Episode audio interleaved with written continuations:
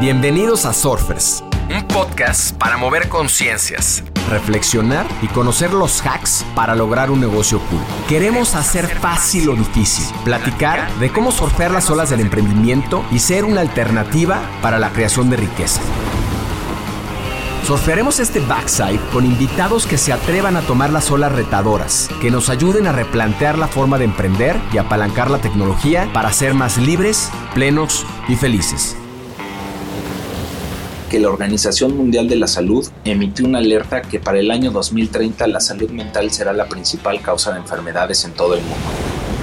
El budget o el presupuesto anual promedio para bienestar por colaborador en nuestro país es 50 dólares al año, mil pesos al año por persona que la felicidad no te la da el estatus, no te la da tus logros profesionales, no te lo da el dinero, te lo da la capacidad que tienes de crear relaciones humanas íntimas.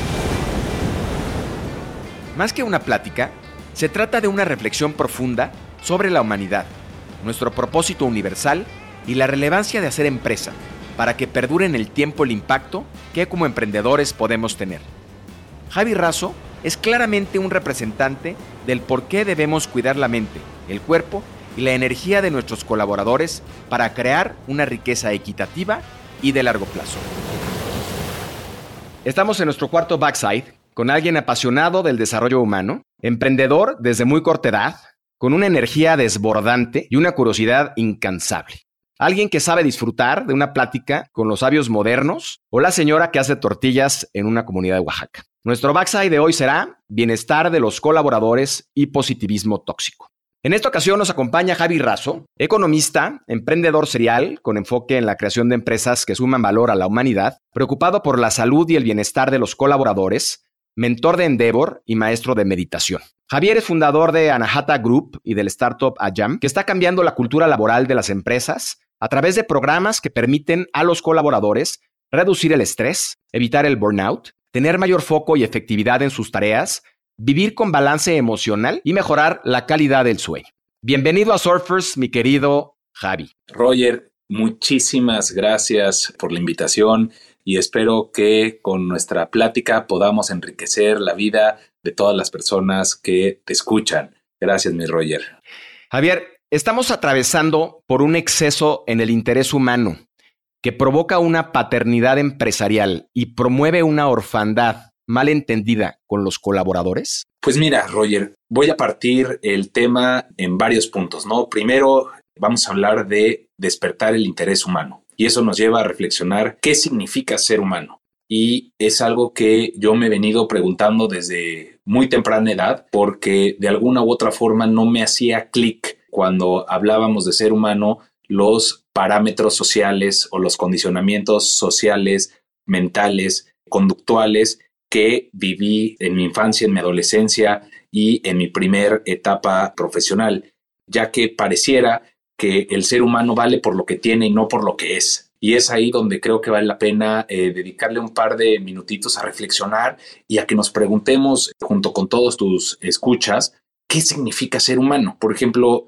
¿Tú te has hecho esa pregunta, mi querido Roger? ¿Qué es para ti ser humano? Sí, yo creo que en varias ocasiones. ¿Y qué conclusiones has llegado? Yo creo que una de las conclusiones más importantes que he procesado más es esta suma de universos que no termina uno de asimilar, ¿no? Es un milagro de entrada, ¿no? El ser humano. Hay un laberinto de cosas que no terminamos de entender y asimilar. Yo creo que es el ser humano. Esa signo de interrogación. Claro. Y a mí me pasa igual, ¿no? A veces es difícil, ¿no? El tratar de englomerar todo lo que esto significa, porque cuando uno está en la experiencia humana, es complejo el poder descifrar lo que es. Entonces, uno tiene que salirse un poquito de la experiencia humana y no me refiero a disasociarnos, sino me refiero a poder darnos un espacio para reflexionar y para poder contemplar qué es lo que significa ser humano, ¿no? Entonces, yo me empecé a dar cuenta que el ser humano estaba compuesto por diferentes elementos, ¿no?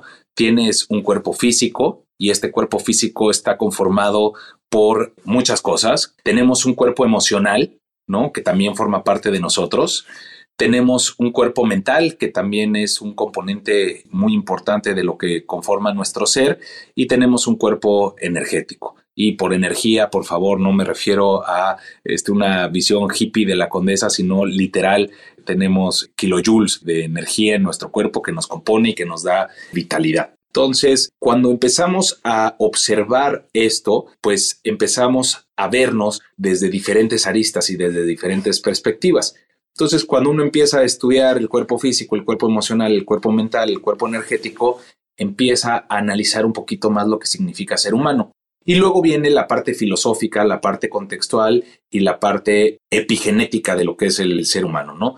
Que es, bueno, somos seres eh, que nacemos en comunidad, somos seres sociales, somos seres que interactuamos con un mundo exterior, ¿no? Este mundo exterior está conformado por sistemas, está conformado por grupos, está conformado por eh, intereses políticos, intereses religiosos, intereses raciales, intereses sociales y entonces de esa manera empezamos a definirnos un poquito más como individuos y qué es lo que significamos como un colectivo, como humanidad.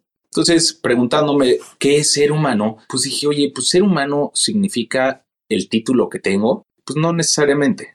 El ser humano significa la posición que tengo dentro de mi círculo social. Pues tampoco. Ser humano significa la familia a la cual pertenezco, no, pues tampoco.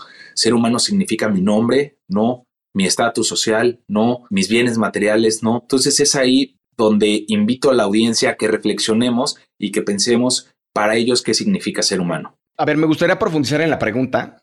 Creo que la definición es, es importante para partir de justo de la definición de humanidad. Sin embargo, yo tengo la impresión, sobre todo en esta época eh, moderna, de que podría existir este exceso de interés humano. ¿Y a qué me refiero? No?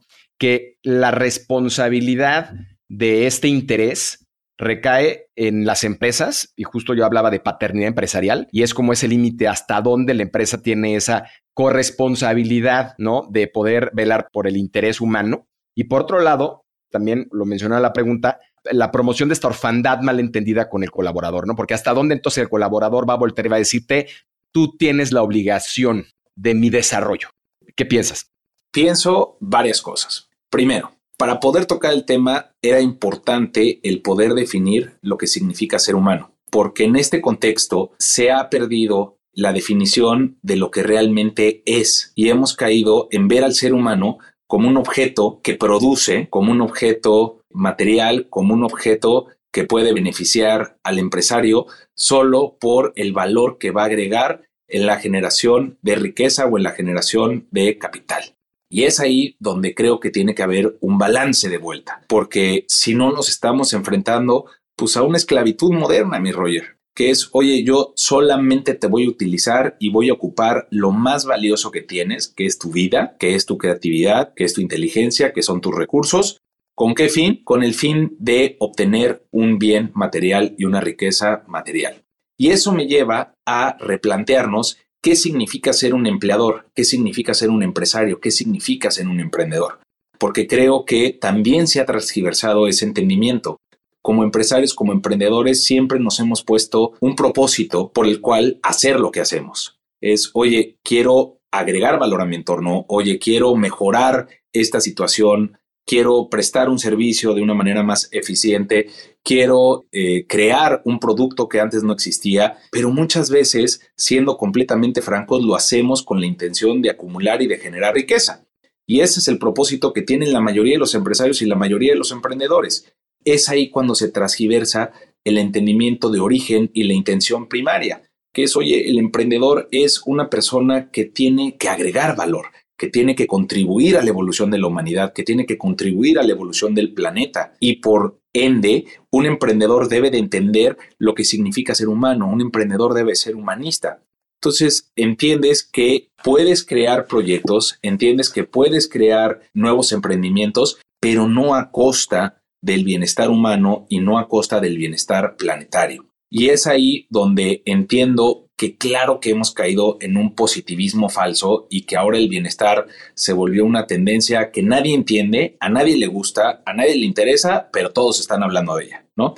Entonces, por un lado tienes ahí a los empresarios como que hacen que traen bienestar a los colaboradores y los colaboradores como que hacen que les sirve y que están realmente interesados, porque al final hemos caído en un sistema tan violento y tan abrupto que lo único que tenemos como posibilidad la mayoría de los seres humanos es sobrevivir. Estamos en un modo de supervivencia. Entonces es muy difícil pedirle a un empleador que traiga bienestar real a sus colaboradores cuando pues están haciendo su mejor esfuerzo para no desaparecer y cuando están haciendo su mejor esfuerzo para que el mercado no se los coma y para que los competidores o el mismo proyecto que tienen desaparezca. Y por el otro lado es muy difícil pedirle a los colaboradores y es muy difícil pedirle a una persona que de 24 horas del día pues duerme mal 7, ¿no? Este, le quedan pues ciertas horas despierto, estamos hablando que tienes 17 horas despierto, si duermes 8 te quedan 16, de las cuales inviertes por lo menos 9 o 10 en el trabajo, entonces te quedan 6 o 7 horas para hacer otras cosas, de las cuales inviertes una hora si vives en una gran ciudad en el trayecto de ida, una hora en el trayecto de regreso, ya te comiste dos, y luego te quedan 5 para bañarte, comer, estar con tu familia, tener algo de entretenimiento. Entonces, si realmente observamos la vida del ser humano moderno, de 24 horas que tenemos disponible, el porcentaje más importante, por lo menos un 70%, lo pasas en el trabajo.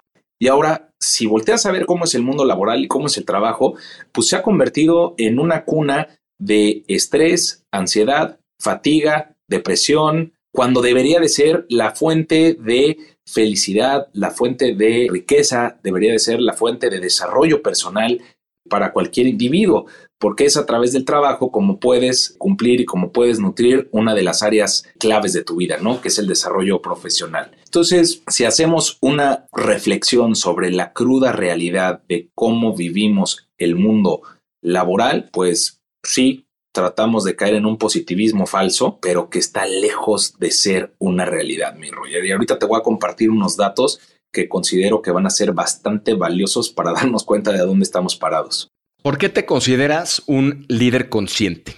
Pues mira, primero porque así me ha nombrado la mayoría de las personas que tengo a mi alrededor. No es algo que yo este, defina o que yo diga esto es lo que soy, porque creo que soy mucho más que solo eso. Pero, pues el liderazgo consciente para mí es, y lo que me han dicho que represento, es el poder generar proyectos que agregan valor a la humanidad, al desarrollo de la misma al planeta y a la evolución del mismo.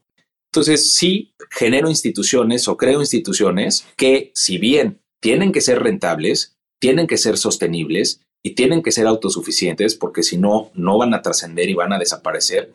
Algo que he aprendido de las non-profits, por ejemplo, es que duran mientras la cartera del beneficiario aguanta. Y en el momento en que ya no hay ese subsidio, pues entonces desaparece. Y es por eso que decidí emprender y hacer empresas para que pudieran durar el mayor tiempo posible siendo autosuficientes.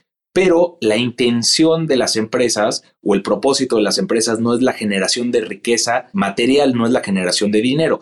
Entendemos que el dinero es necesario para poder cumplir con nuestro propósito, pero nuestro propósito es mejorar el bienestar humano, mejorar la calidad de vida de las personas.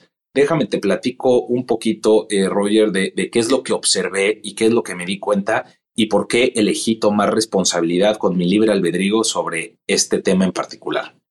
Me di cuenta que la Organización Mundial de la Salud emitió una alerta que para el año 2030 la salud mental será la principal causa de enfermedades en todo el mundo. Y luego me puse a ver un poquito qué era lo que estaba pasando en Latinoamérica. 75% de la población latinoamericana sufre de estrés crónico.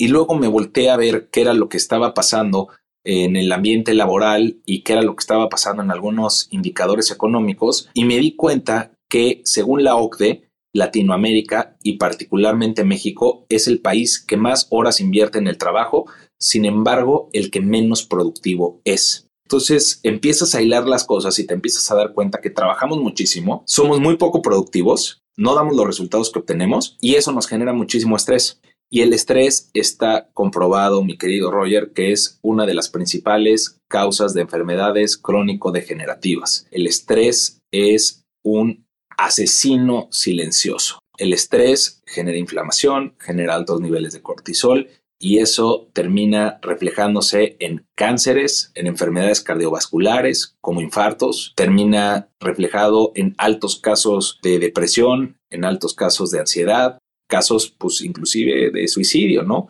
En donde las personas pierden este, el entendimiento de lo que significa ser humano si nos llegamos a desnaturalizar porque perdemos el orden de lo que naturalmente debería de ser. Un ser humano no está diseñado para estar encerrado en una oficina 10, 11, 12 horas sin parar, sin comer bien, sin descansar, sin mover el cuerpo físico, sin mover sus emociones, eh, aguantando altísimos niveles de estrés por cumplir metas que a veces no tienen sentido alguno, ¿no? Más que este, la generación de, riqueza sin un para qué. Porque a mí me encanta el dinero, no te estoy diciendo que el dinero esté mal o que la riqueza sea mala. Al contrario, este, disfruto muchísimo del dinero y creo que tengo una relación sanísima con el mismo, pero el dinero lo utilizo para servir y para crear cosas que causen un impacto positivo a mi entorno. Y esto viene también un poquito de mis lecciones pasadas, ¿no? En donde en mi primera etapa eh, de vida laboral pues logré lo que para algunos pudiera llegar a ser este, el éxito material o el éxito económico y obviamente sin compararme con nadie, ¿no? Eh, generé muchísimo más dinero del que jamás hubiera soñado o hubiera imaginado y lo derroché en mil tonterías, mi Roger, en bienes materiales sin sentido, coches, relojes, este, llevar un estilo de vida sumamente opulento que más que traerme satisfacción o plenitud, me alejaron bastante de ello. Me llevaron a perder inclusive lo más, más, más valioso eh, que tengo hoy en mi vida, que es mi propio bienestar. Porque te prometo que por más dinero que tengas, mi Roger, si no te sientes bien, ni el sol te va a calentar, mi hermano. Había un estudio publicado en la revista Journal of Occupational and Environmental Medicine en 2019. Analizó los resultados de, un programa de bienestar en una empresa de tecnología. Los resultados mostraron que el programa resultó en una reducción del 14% en los costos de atención médica por empleado y una reducción del 64% en los costos de discapacidad a largo plazo. ¿Qué tanto presupuesto debe usarse para un programa de bienestar laboral y cuál es la mejor forma de medirlo? Déjame primero te digo dónde estamos parados en México. El budget o el presupuesto anual promedio para bienestar por colaborador en nuestro país, ¿cuánto crees que es? No tengo idea. 50 dólares al año, mil pesos al año por persona. En Europa, ¿cuánto crees que es? Por lo menos 10 veces. 10 mil dólares al año. En Estados Unidos, ¿cuánto crees que es? Pensaría que menos que en Europa. 25 mil dólares al año. Y no creas que lo hacen por ser buena onda y no creas que lo hacen por ser humanistas. Lo hacen literal por un tema de costo le sale más caro al empleador que sus colaboradores se enfermen, que sus colaboradores falten, que sus colaboradores no estén presentes en el trabajo o que haya altas rotaciones o que haya ausentismo o que haya renuncia silenciosa o que haya una gran renuncia, ¿no? Les cuesta muchísimo dinero el estar reclutando nuevo talento, les cuesta muchísimo dinero capacitarlos, les cuesta muchísimo dinero de que aprendan el negocio. Entonces han invertido mucho dinero en buscar bienestar. Y creo que no debería de ser así, porque si no están este, dándoles programas de bienestar para simplemente exprimirlos más o explotarlos más. Yo creo que deberíamos de tener programas de bienestar y deberíamos de invertir en el bienestar por el simple hecho de ser humanos, porque en verdad una persona que tiene bienestar en su vida va a ser muchísimo más productiva en todos los aspectos. Va a ser un mejor colaborador, va a ser un mejor miembro de familia, va a ser un mejor miembro de la sociedad, porque una persona que tiene salud física, una persona que tiene salud emocional, una persona que tiene salud mental, va a tener una salud de comportamiento mucho más amable, mucho más humana. Y eso pues, nos beneficia a todos. Entonces deberíamos de empezar a entender que si nosotros invertimos en el activo más valioso que tiene nuestra empresa, que son los colaboradores, va a llegar muchísimo bienestar a nosotros. Y ahorita te voy a platicar algunos casos de amigos que lo están haciendo y que le están rompiendo porque no solo están generando muchísimo más riqueza, no solo están generando muchísimo más utilidades, realmente están causando un impacto positivo en su entorno y realmente están causando este bienestar dentro de sus empresas y dentro de las familias.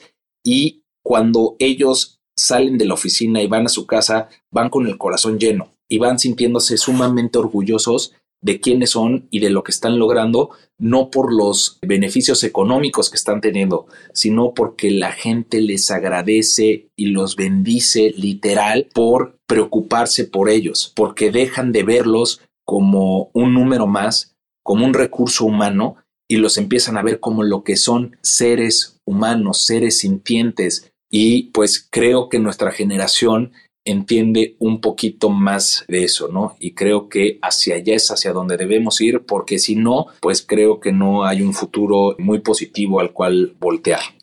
¿Qué es Ayam y Anahata Group? Mira, Ayam es una empresa que se dedica a mejorar la calidad de vida de las personas. En Ayam entendemos que la salud empieza por los pensamientos, luego por las emociones. Las emociones te llevan a tomar eh, decisiones, las decisiones te llevan a tomar acciones, las acciones te llevan a construir hábitos y los hábitos te llevan a construir realidades. Entonces en Ayam nos dedicamos a acompañar a las personas a que aprendan a cuidar su salud mental, su salud emocional y su salud de comportamiento, con la intención de que no la pierdan porque en alguna etapa de mi vida laboral, este, por vivir con altos niveles de estrés, de ansiedad, de fatiga, de depresión, perdí mi salud mental y fue sumamente costoso, Roger. No solo me costó dinero, me costó mi trabajo, me costó relaciones humanas, sino que me costó años de mi vida años de mi vida de no vivirlos en plenitud, de no vivirlos con dicha, de no vivirlos con gozo, de no estar inspirado, de no poder ser la mejor versión de mí para mi hijo, para mi esposa, para mis amigos, para mis padres, para mis colaboradores.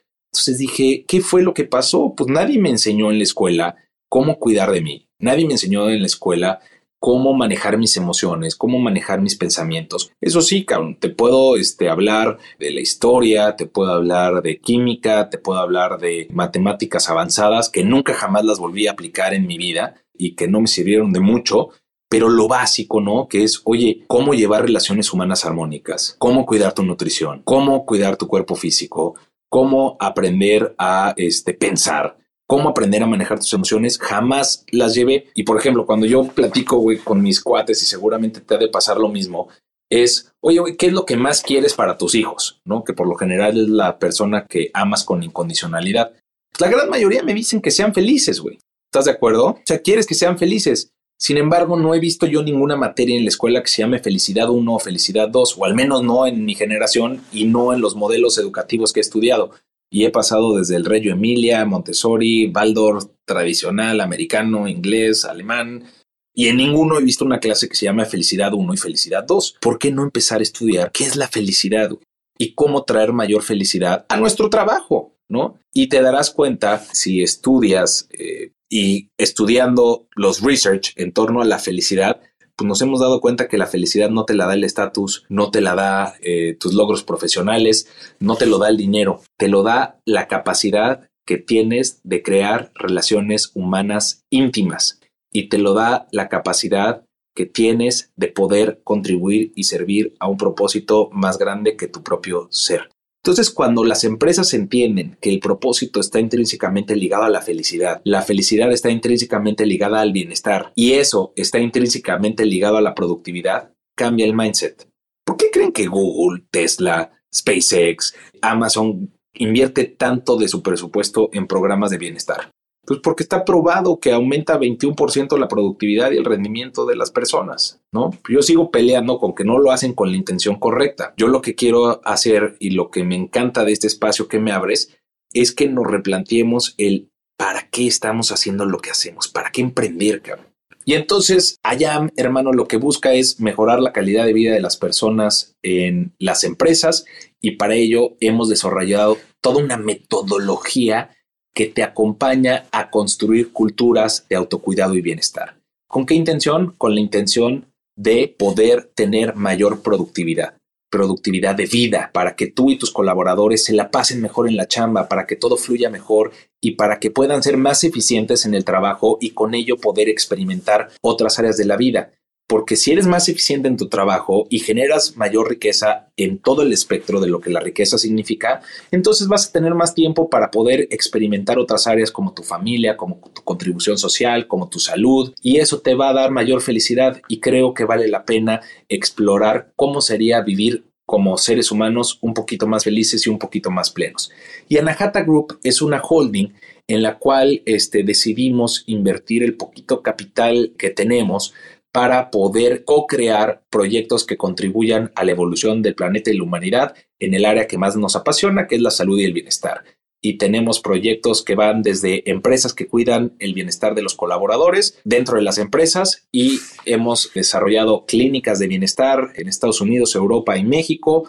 Tenemos hoteles de bienestar en donde vas a pasar una experiencia que gira en torno a reconectar contigo mismo, a desintoxicarte, a rejuvenecerte, a regenerarte y a reencontrarte a ti mismo combinando tecnología, lo más avanzado de la medicina biológica y experiencias de wellness que enriquecen pues la experiencia de vida. Hasta tenemos ya un REIT, que es un Real Estate Investment Trust, en donde desarrollamos vivienda de bienestar. Entonces hay personas que están encantadas con el estilo de vida de bienestar, les fascina este, cuidar de su salud, cuidar este, de su cuerpo físico, de su cuerpo emocional, de su cuerpo mental y de las personas con las cuales conviven, del ambiente en el cual se desarrollan ellos y sus familias, ¿no? Que sea un ambiente sano, que esté rodeado de naturaleza, que puedas este, eh, tener relaciones humanas armónicas y pues por eso estamos ahora desarrollando estos espacios en donde las familias y las personas pueden vivir con una filosofía de well-being. Entonces, eso es un poquito lo que hace este Anahata Group, desde desarrollar neurotecnología hasta vivienda de well-being. Todo enfocado al well-being, todo enfocado al bienestar. Oye, ahora que tocabas el tema, intrínsecamente, ¿no? De, la manera en la que estamos asimilando la nueva intersección entre el ser humano y la tecnología. hay temas que me ocupan. Veía un video justo hoy de una escuela en Japón o de las escuelas en Japón, ¿no? Y de esta parte ya tóxica de la manera en la que la tecnología está siendo usada para la medición del desempeño de los niños a través de cámaras de reconocimiento y de de gráficas en tiempo real del performance de los alumnos por sus expresiones faciales y por el estrés que generan al hacer algún tipo de examen, etcétera. Y hay un par de preguntas que te voy a hacer sobre biohacking y, otros temas, pero uno que me llamó la atención, en un estudio publicado por The Journal of Medical Internet Research en 2019, los investigadores analizaron la respuesta de usuarios a dispositivos de seguimiento de actividad física en línea. Descubrieron que el exceso de información generada por el dispositivo como la cantidad de pasos, calorías quemadas, puede llevar a una mayor ansiedad y estrés en algunos usuarios.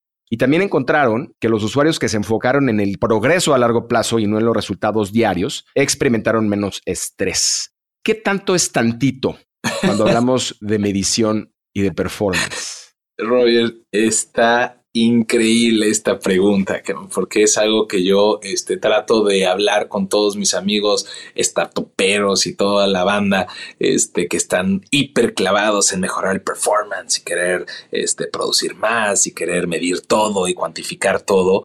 Es como cualquier cosa en la vida, mi querido Roger. Todos los extremos llevan a la patología. Está bien medir, y está bien saber dónde estás parado. Está bien tener entendimiento de dónde estás y hacia dónde quieres ir. Pero la medición excesiva te vuelve obsesivo compulsivo y eso es una patología y genera mayor estrés, genera mayor ansiedad, genera mayor preocupación y en lugar de ayudarte a mejorar tu salud, lo único que estás haciendo es preocuparte más y obsesionarte más. Estás alimentando más a la mente y estás distraído de realmente buscar tu verdadero bienestar y tu estado natural por querer cuantificar algo que no te corresponde. Porque cuando realmente estudias lo que es el ser humano y lo que es el cuerpo humano, te das cuenta que es la máquina más inteligente que existe, al menos en el universo percibido y conocido. No conozco un dispositivo que sea más inteligente que el ser humano. Y justo lo platicaba con Steve Wozniak, cofundador de Apple, hace un par de meses, en donde estábamos teniendo esta discusión sobre inteligencia artificial y lo que me decía Steve es, Javi, nosotros creamos tecnología no con la intención de cambiar la realidad, eh, que tenemos. Nosotros creábamos tecnología con la intención de facilitar herramientas para mejorar la experiencia humana. Y platicando con él, este, me lo cotorreaba, ¿no? Le decía, Steve, es que tú no entiendes que yo trabajo con la tecnología más avanzada del planeta, ¿no? Y abre los ojos, Steve, ¿no? Y se me queda viendo como diciendo, ahora tú me vas a venir a hablar de tecnología a mí, ¿no?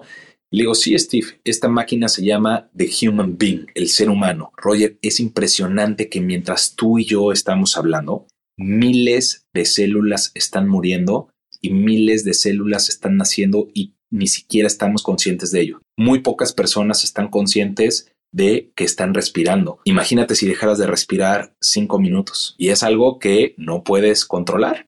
Imagínate que tú haces un sistema digestivo tan exacto y tan perfecto que absorbe todos los nutrientes y todos los minerales que tu cuerpo necesita para ese día y no estás consciente y no lo puedes medir. Sin embargo, está funcionando. Entonces, cuando quieren medir tanto y cuando quieren medir todo, pues se me hace un poco ridículo. ¿Por qué no mejor permitirle al cuerpo regresar a su estado natural para que haga la función de lo que tiene que hacer? Es un poquito como el macrocosmos. ¿no? Por ejemplo, yo lo que les sugiero a mis clientes es, ¿por qué no lo medimos una vez al mes? Para que de esa manera vayas viendo que estás teniendo un progreso, que estás mejorando y que tus indicadores van hacia la dirección correcta. El tema es qué padre medir, pero ¿para qué medirlo? ¿Para generar más dinero? ¿Esa es la intención de medir? O mejorar la experiencia humana, mejorar tus relaciones humanas, mejorar como padre, mejorar como hermano, mejorar como amigo, mejorar como esposo, mejorar como emprendedor, ¿no? Entendiendo que el emprendimiento pues tiene que tener un significado mayor al dinero, ¿no? Entonces, en ese sentido, ¿qué veo de las nuevas tecnologías? Son una gran herramienta siempre y cuando sepas cómo utilizarlas. Es como el dinero, el dinero no es bueno o no es malo, es el uso que le das. La tecnología no es buena o es mala, es para qué la aplicas, para qué la usas, cómo la estás usando, te está trayendo realmente bienestar o te está produciendo mayor aflicción. Mucha gente no se da cuenta que los wearables están afectando su campo electromagnético. Por ejemplo, mucha gente usa el iWatch todo el día y están midiendo todo todo el tiempo y no se dan cuenta que reduce su energía hasta un 30 o 38%. Muchas personas usan el Aura Ring sabiendo que tiene un porcentaje de falla sumamente alto. Muchas personas bajan aplicaciones en el teléfono móvil para medir su HRV cuando el nivel de asertividad es del 8% y están preocupados, güey, ¿no? De, no, ya estoy estresado, ahora qué voy a hacer. Hermano, en lugar de medir, mejor enfócate en construir hábitos evolutivos. Enfócate en crear acciones en tu vida que realmente te generen salud y bienestar. No te enfoques tanto en el qué, sino más en el cómo mejorar la salud. Y es ahí donde nadie está invirtiendo tiempo. ¿Y por qué? Porque todo mundo se quiere ir al cielo, mi Roger, pero nadie se quiere morir. Todo mundo quiere bienestar, pero nadie está dispuesto a hacer el esfuerzo de lo que significa bienestar. Y eso es porque estamos en un mundo consumista instantáneo. Queremos todo inmediato, es quiero medir y mejorar mi calidad de sueño, quiero hackear mi vida. Pero de eso no se trata la vida, hermano, no se trata de shortcuts, se trata de disfrutar el proceso y se trata de aprender y convertirte en una versión muchísimo más evolucionada en el ongoing, en el día a día, por qué querer acelerar todo, por qué tener prisa.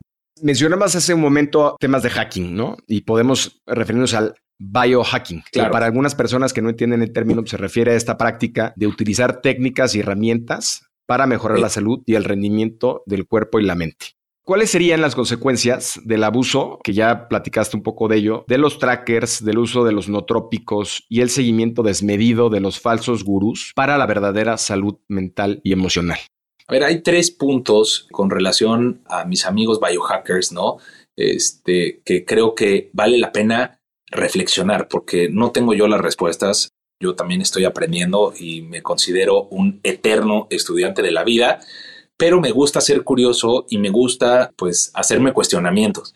Y de la misma manera quiero invitar a mis amigos biohackers a que se cuestionen ellos mismos, ¿no? Primero, el término bio, ¿no? Hacker, o sea, hackers de la vida. ¿Qué es un hacker? ¿Qué significa ser un hacker? Para ver si estamos hablando de lo mismo, ¿no? Yo lo que entiendo por hacker es muy diferente tal vez de lo que se quieren referir, pero partiendo de lo que están haciendo y de la pregunta que me haces es, primero, no podemos tratar a todos los cuerpos y a todos los seres en one size fit all. ¿Qué quiere decir esto? Tú no puedes recomendarle a todas las personas que hagan lo mismo siempre. No puedes meter a todas las personas a los hielos, no puedes meter a todas las personas a meditar, no puedes meter a todas las personas a la luz ultravioleta, no puedes meter a todas las personas a programas de brain entrainment porque no sirve para todas las personas. Tienes que ir y entender a cada uno de los seres humanos. Y esta es la visión que es completamente diferente una de la otra. ¿Ok? lo que a mí me ha dado muy buenos resultados es ir más a la medicina biológica. Y ahorita voy a hablar de lo que es la medicina biológica, que la medicina biológica lo que hace es entender quién es el ser humano que tienes enfrente física, emocional, mental y energéticamente para entonces poder utilizar diferentes herramientas que giran en torno a la salud, al bienestar, a la sanación, para acompañar a esa persona a que pueda no solo recuperar su salud, sino que pueda vivir con la mayor calidad de vida posible. En el biohacking lo que hacen es pues tratar de obtener diferentes prácticas y diferentes técnicas que se pusieron de moda y que sirven a cierto template de seres humanos y replicarlo con cualquier persona pensando que vas a obtener siempre los mismos resultados. Y no necesariamente funciona así, porque hay personas que entrar al hielo, por ejemplo, los puede poner en un estado hiper simpático. Es una persona que al entrar en un shock de esa manera, en lugar de poder tener una experiencia de estrés regular que lo lleven a una regeneración más satisfactoria y poder entrar en un control mental, lo vas a poner en un estado de trauma. Y estando en ese estado de trauma, en lugar de beneficiarle, vas a disparar a tal grado los niveles de cortisol que va a producir una inflamación gravísima y al final va a tener teniendo efectos secundarios muy adversos. De la misma manera que hay personas que no les funciona la meditación o el mindfulness.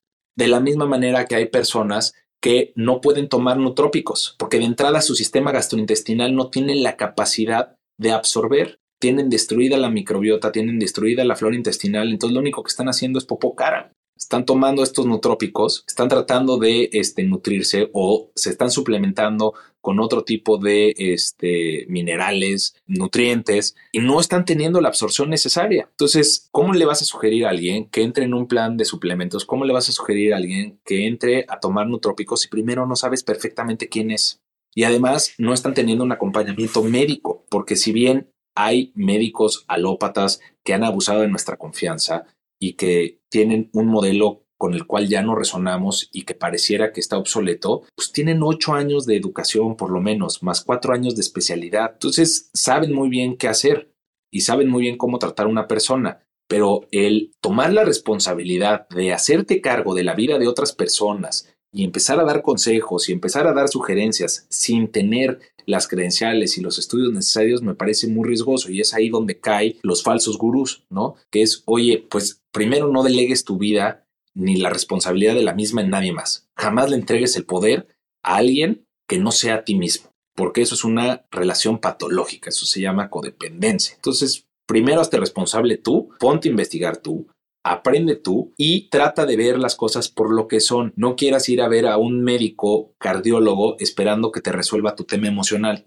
De la misma manera que no esperes que un psicólogo te vaya a resolver una fractura de hueso.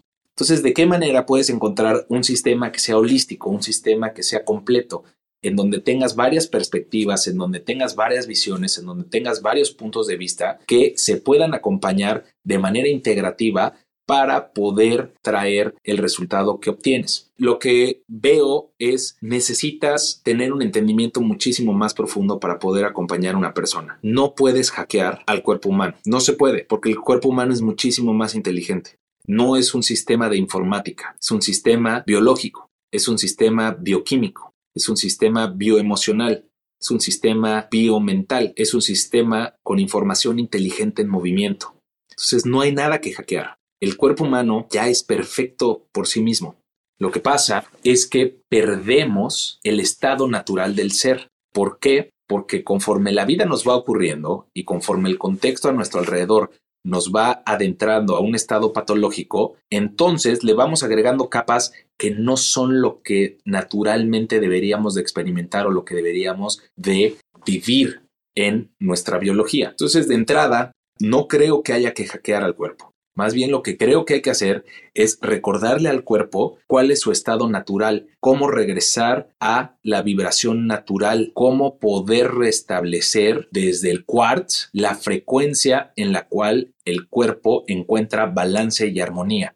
Y si nosotros logramos hacer eso, el cuerpo tiene la capacidad natural de autorregenerarse.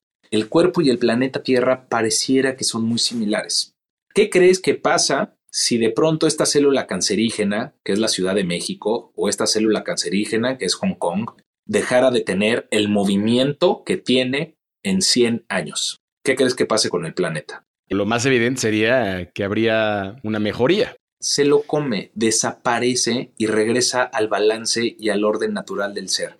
Si nosotros desaparecemos como seres humanos y dejamos Ciudad de México y Hong Kong, en 100 años vas a regresar y va a estar plagado de naturaleza. Ah, ya sé que te refieres a, estas imágenes que, que, luego han salido de dejando 100 años Manhattan y ya es una selva, ¿no? Es una selva, va a regresar al orden natural del ser. Y ese es el gran reto que tenemos como seres humanos. Es por qué nos hemos deshumanizado, por qué hemos perdido el significado de lo que significa ser humano, por qué no nos conducimos de manera armónica con el medio ambiente. ¿Por qué, mi querido Roger, pensamos que somos ajenos a la naturaleza? ¿Por qué vemos al árbol allá afuera y yo a Roger separado de Javi? ¿Qué no nos podemos dar cuenta que todos formamos parte de lo mismo? ¿Qué no nos podemos dar cuenta que formamos parte de un cuerpo muchísimo más grande que es el planeta Tierra? ¿Qué no podemos darnos cuenta que somos solo un reino de muchos reinos que hay, como el reino mineral, el reino vegetal, el reino animal, el reino humano, el reino elemental? ¿Por qué pensamos que estamos separados de ello?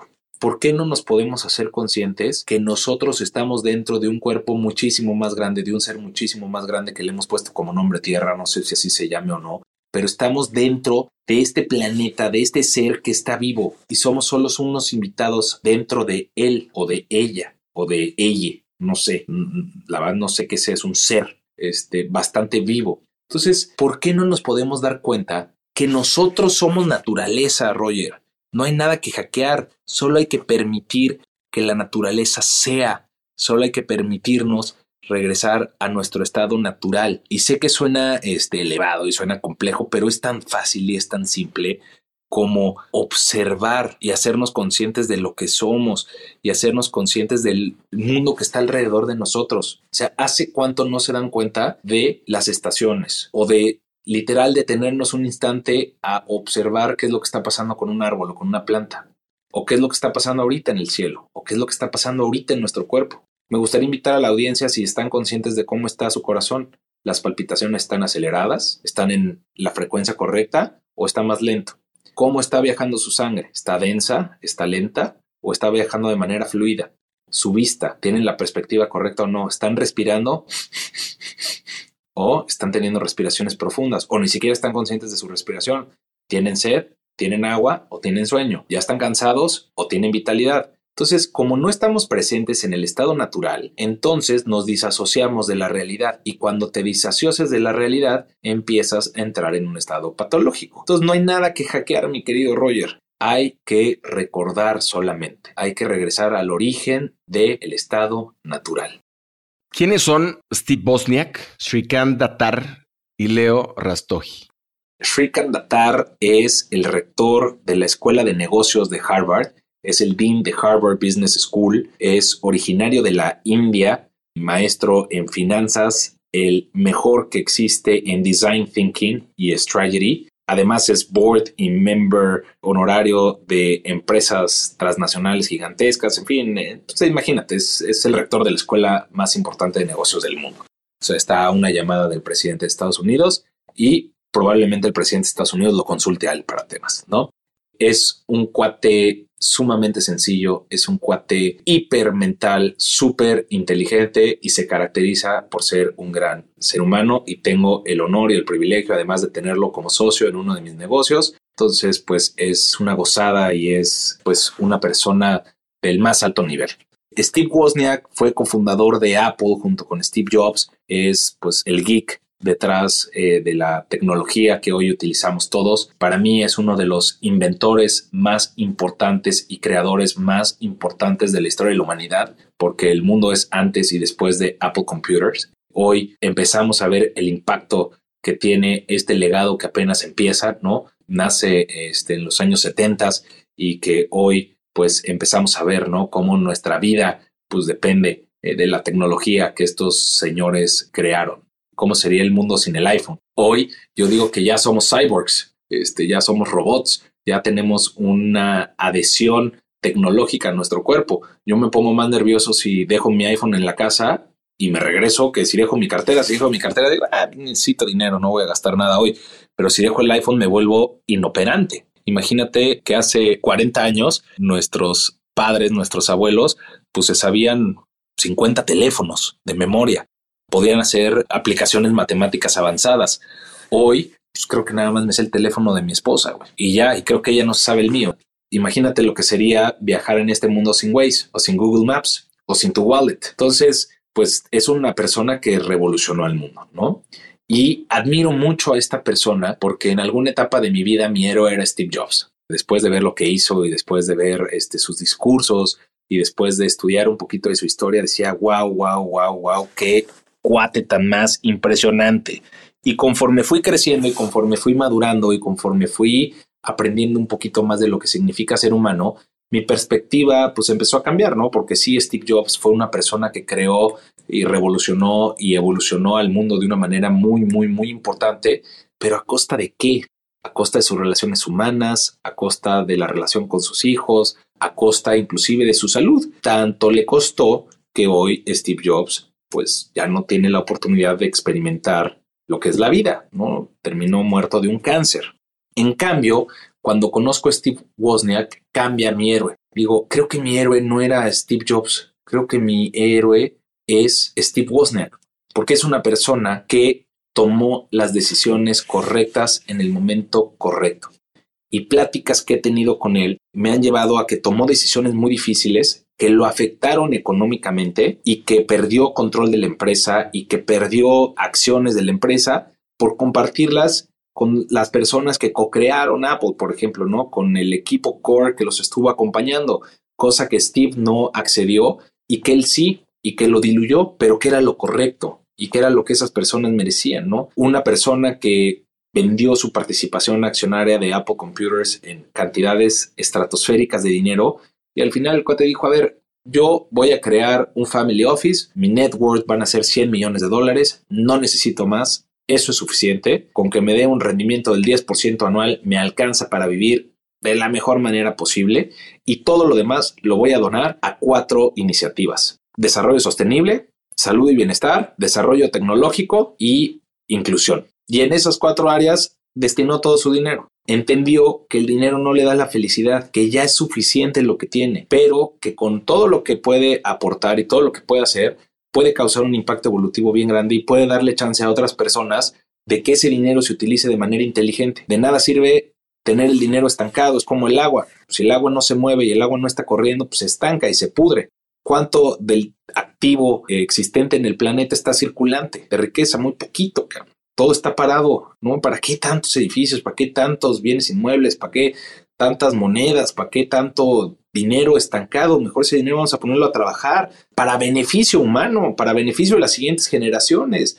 Porque eso es lo que significa ser humano, es dejar a un lado mi egoísmo para poder buscar un bienestar colectivo y un bienestar mayor. Cuando yo pienso en mis proyectos, cuando pienso en mis negocios, no estoy pensando a los siguientes 10 años, 20 años, 30 años, es cómo se vería el mundo en los siguientes 2500 años y qué podemos hacer para impactar de manera evolutiva a esas generaciones, cuál es el legado que voy a dejar, porque tengo una responsabilidad. Oye, mi hijo me va a voltear a ver en unos años, va a decir, papá, ¿en serio tú dejaste este mundo? O sea, tú y tus amigos son responsables de este cagadero en el cual estamos metidos. No, hijo, yo no, yo sí tomé acción y aquí está el registro de lo que yo hice y te prometo que con todo mi amor y con todo mi corazón hice mi mayor esfuerzo por tratar de dejarte un mundo mejor. No sé si lo logré, pero al menos ahí está mi intención y ahí está mi voluntad y todos los días me levanto con todas las ganas de tratar de hacerlo mejor. Y no sé si es posible o no, este Roger, pero al menos estoy en verdad dando lo mejor de mí para poder el día que dé mi último suspiro decir qué vida, hice lo que consideré que era correcto. Viví alineado en congruencia con mis virtudes y con mis valores. Traté de hacerlo mejor que mi linaje, traté de hacerlo mejor que mi padre, que mi abuelo, que mi bisabuelo. ¿Para qué? Para dejar un mejor futuro. ¿Para quién? Para la humanidad, para los niños. Porque esos niños son puros, Roger. Esos niños nacen llenos de amor, llenos de alegría, llenos de bondad. Esos niños se merecen permanecer así. Esos niños no tienen que terminar como nosotros, güey, llenos de tristeza, llenos de depresión, llenos de frustración, llenos de miedo. Eso no es ser humano, güey. Eso se lo he aprendido a la tercera persona, al doctor Rastogi, a mi mentor.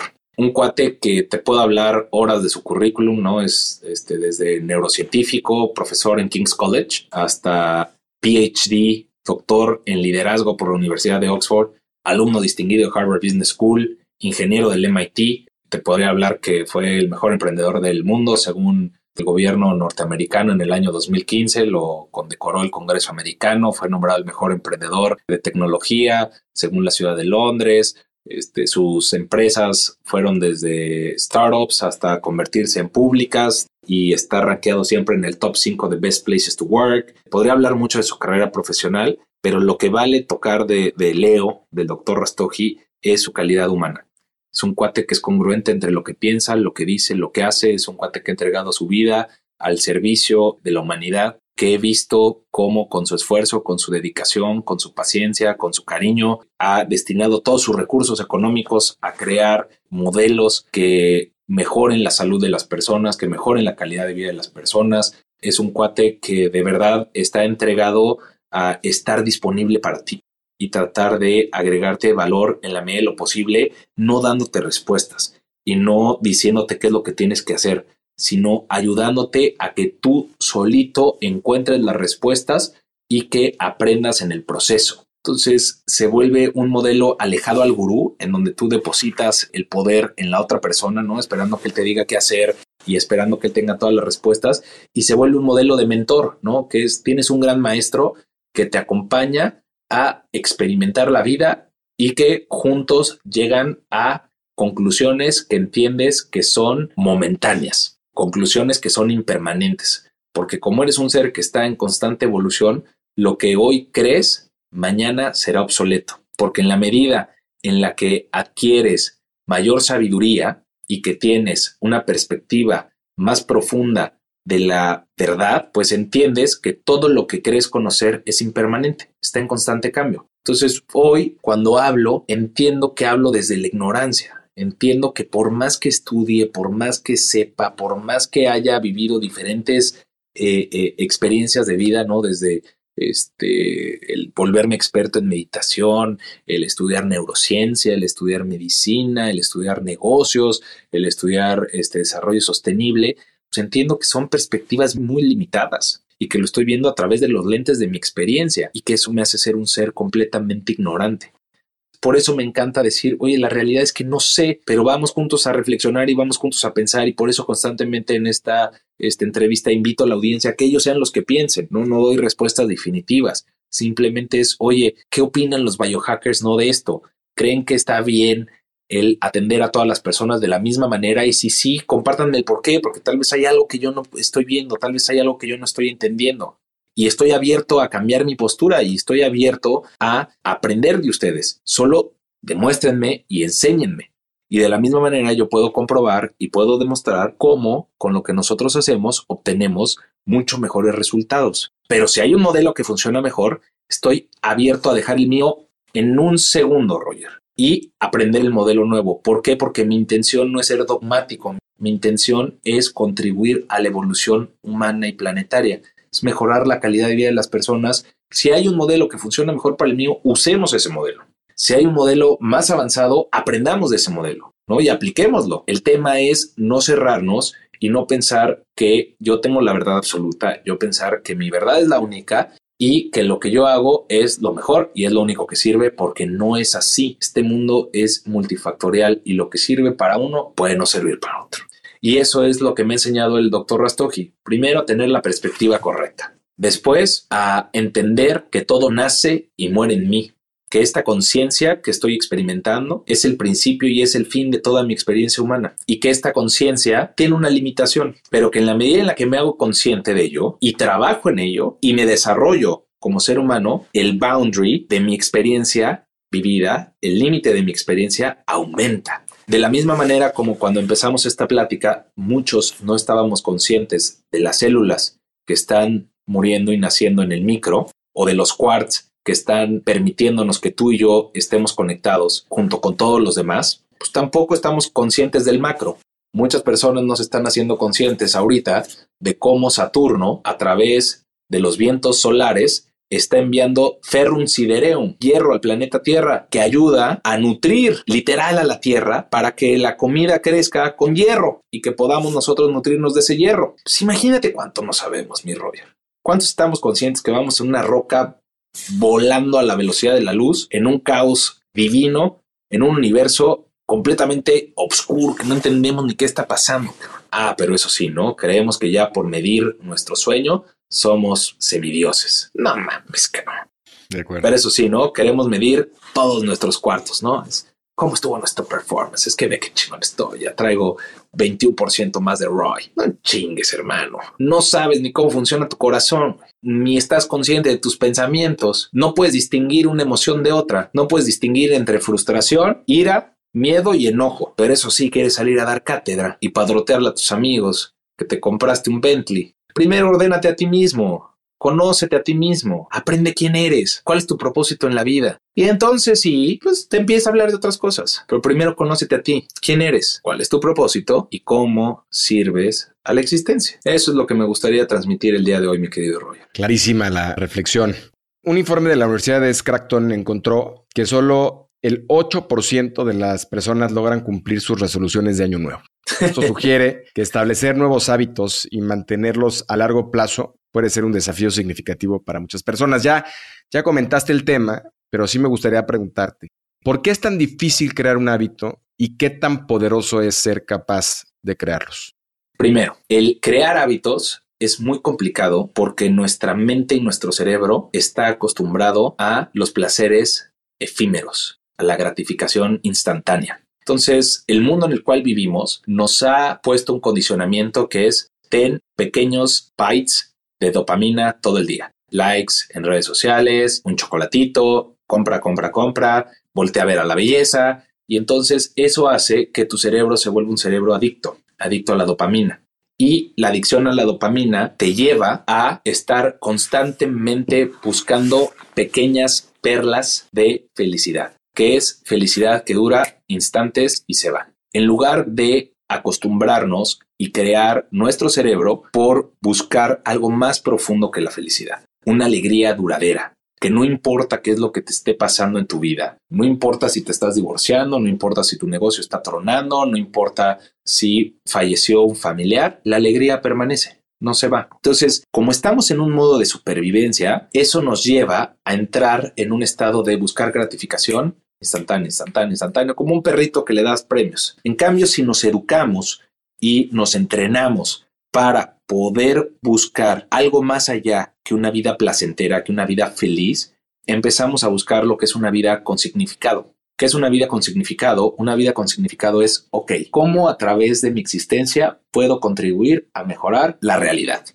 Cuando uno entra en una vida de significado, entonces empieza a tener una visión no cortoplacista, sino largoplacista. Ya no estás pensando en qué es lo que quiero en este instante, qué es lo que quiero ahorita, sino es cómo a través de mis acciones puedo empezar a construir una realidad en el largo plazo. Cómo paso de mi pensamiento a mi emoción, a mi hábito, a mi realidad.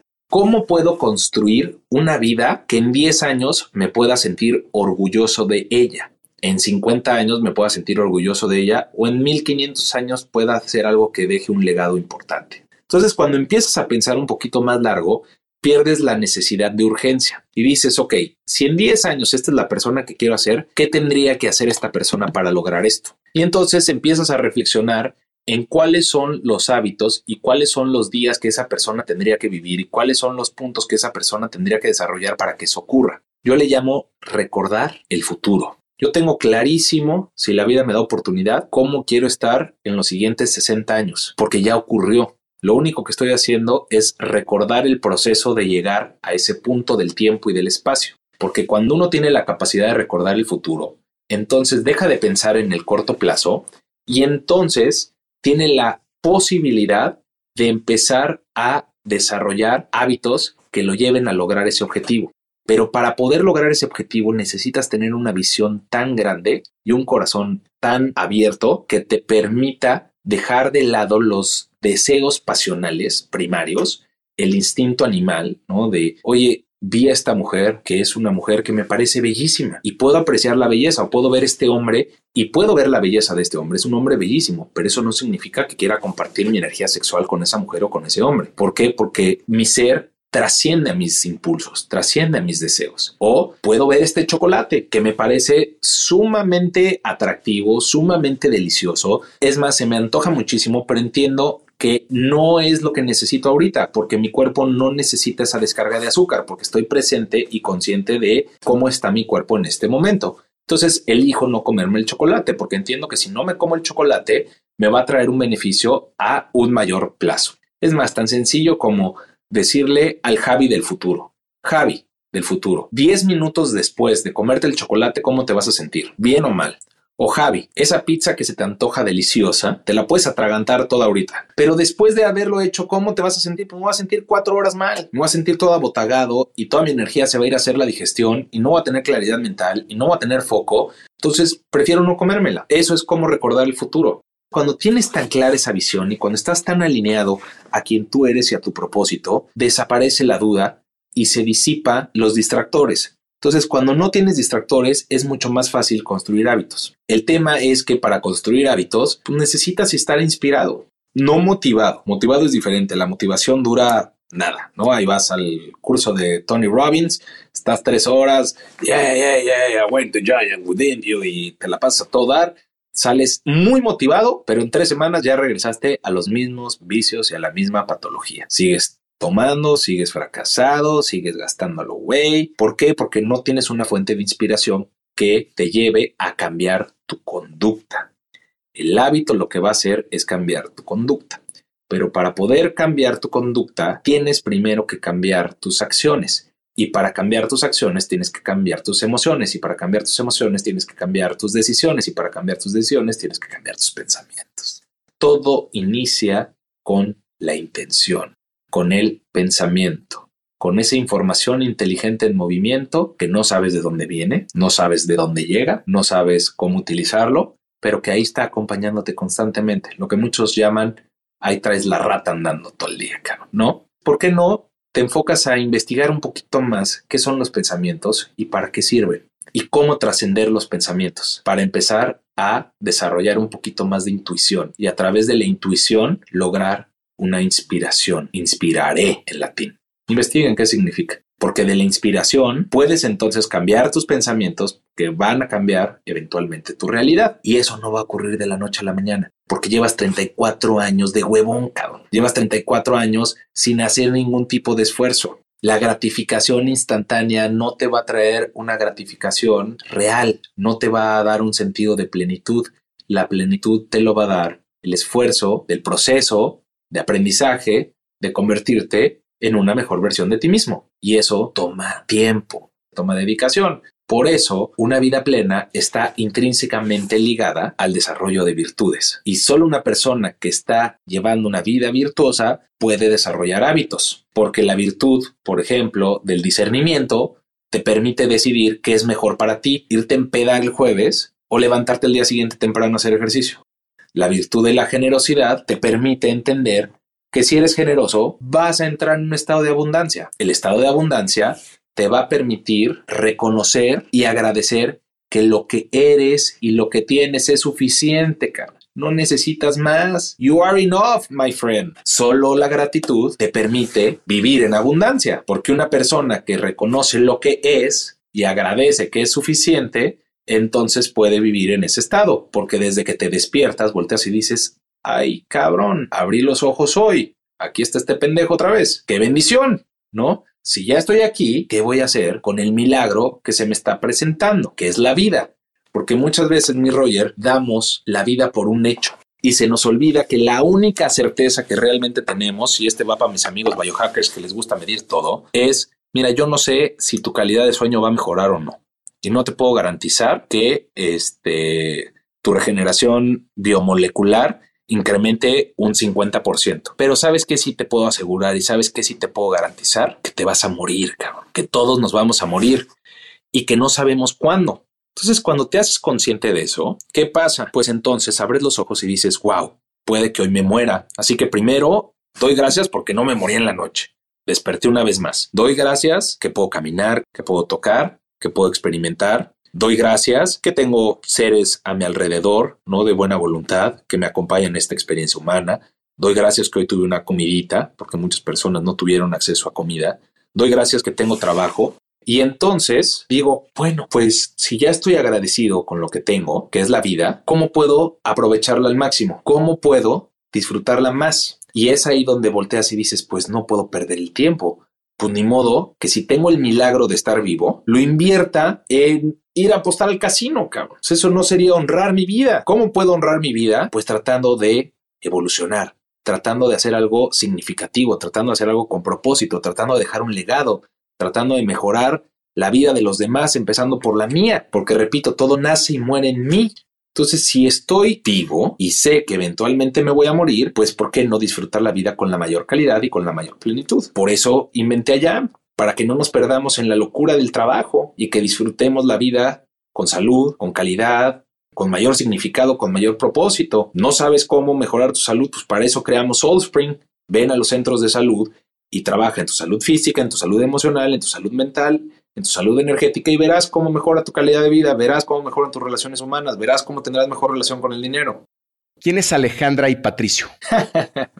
Son mis más grandes maestros. Son los que me han enseñado lo que es el amor incondicional, lo que es la empatía, lo que es la compasión, la bondad. Eh, Alejandra no solo es mi esposa, sino es mi compañera de vida, es mi socia de vida y es la persona que más me ha retado, que más me ha confrontado, eh, con quien yo soy y probablemente es la persona con la que mayor gratitud tengo. Es mi más grande maestra. Y Patricio es mi más grande maestro. Es el que me enseñó la pureza. Es el que llegó a mi vida para recordarme quién soy. Porque en una etapa de mi vida, mi Roger estaba muy perdido, hermano. Estaba en un proceso muy involutivo, muy aflictivo, haciéndome daño a mí y a todo mi entorno y cuando Patricio llegó fue esa luz, esa estrella que me hizo replantearme quién soy y qué es lo que estaba haciendo con mi vida y me inspiró para tratar de ser una mejor versión de mí mismo. Y gracias a él, gracias a Patricio, es que hoy me siento muy orgulloso de la persona que soy, porque él fue el que me dio la fuerza, la voluntad y la entrega para ser un mejor ser humano. Y todos los días salgo a lograr construir un mejor mundo por él, por él y por Alejandra. Son mi fuente de inspiración. Esos son. Pues qué bendición. Javier, quiero ser respetuoso de tu tiempo. Ya se nos acaba este set de olas. Y quisiera que compartas con nuestra comunidad tres hacks que yo sé que no te gustan mucho, pero o atajos para surfear las olas del emprendimiento y vivir más libres, plenos y felices. ¿Cuáles serían estos tres hacks? No voy a compartir hacks porque sería engañarlos y sería ser eh, incongruente con lo que yo creo les voy a compartir tres herramientas que a mí me han servido. No quiere decir que a ti te sirvan, pero pruébalas y si resuenan contigo y te dan resultados, padrísimo. Y si no, no dejes de explorar porque seguramente vas a encontrar algo allá afuera que sí pueda resonar contigo porque hay un abanico de colores y de rangos muy, muy, muy vasto en esta experiencia humana. El primero, cuando despiertes, hazte consciente que algún día te vas a morir y que no sabes cuándo. Y pregúntate si invertirías tu tiempo de la misma manera en lo que lo vas a hacer ese día. Si la respuesta es no, no te esperes a cambiarlo, cámbialo inmediato. Porque, repito, no sabes si ese día va a ser el último día de tu vida. Di todo lo que tengas que decir, expresa todo lo que tengas que expresar, haz todo lo que quieras hacer y, por favor, valora este milagro porque hubo millones de personas que ya no lo tienen. Así que aprovecha. Ese es el primero. El segundo, hazte consciente de tu respiración. Tu respiración es tu compañera desde el día en el que naces hasta el día que te vas. Tu primer suspiro es una respiración, tu último suspiro va a ser una respiración. Y tu respiración regula tu sistema nervioso central, tu, tu sistema nervioso autónomo, tu sistema simpático y tu sistema parasimpático. Por favor, respira, date tiempo para respirar y verás cómo cambia tu realidad. Y los invito a que hagamos juntos tres respiraciones para que sientan cómo están antes y después de respirar. ¿Me das permiso, Roger, de hacerlo? Adelante, claro. Vamos a hacer tres respiraciones. A ver, inhalemos con profundidad y exhalemos. Una vez más, inhalemos y exhala. Una vez más, inhala y exhala. Tres respiraciones, unos cuantos segundos. ¿Cómo se sienten?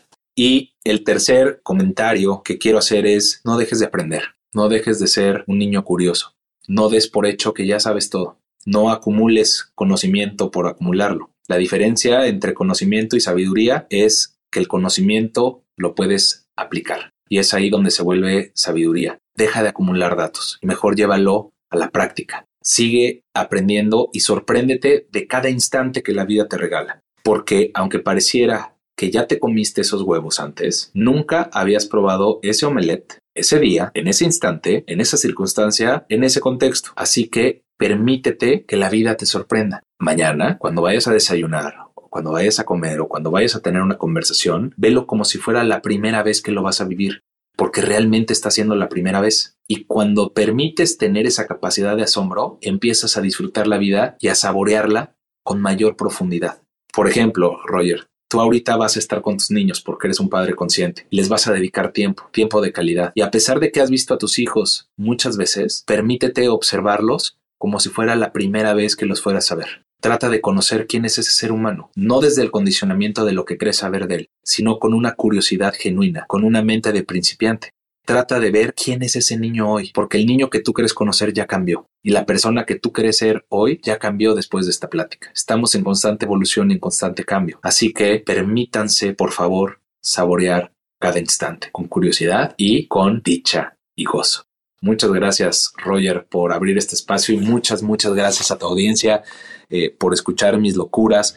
Espero que no se hayan dormido y espero que se hayan llevado algo, una perlita por ahí de sabiduría que les enriquezca sus vidas. Que había sido un mind blowing, como dicen en inglés. Yo creo que yo en lo personal me llevo mucho material que procesar. Claramente hay muchos conceptos profundos. Yo creo que todos los que nos escuchan estarán en las mismas condiciones que yo. Gracias por atreverte a surfear estas olas con nosotros. Cuéntanos, por favor, en dónde te pueden encontrar nuestros surfers.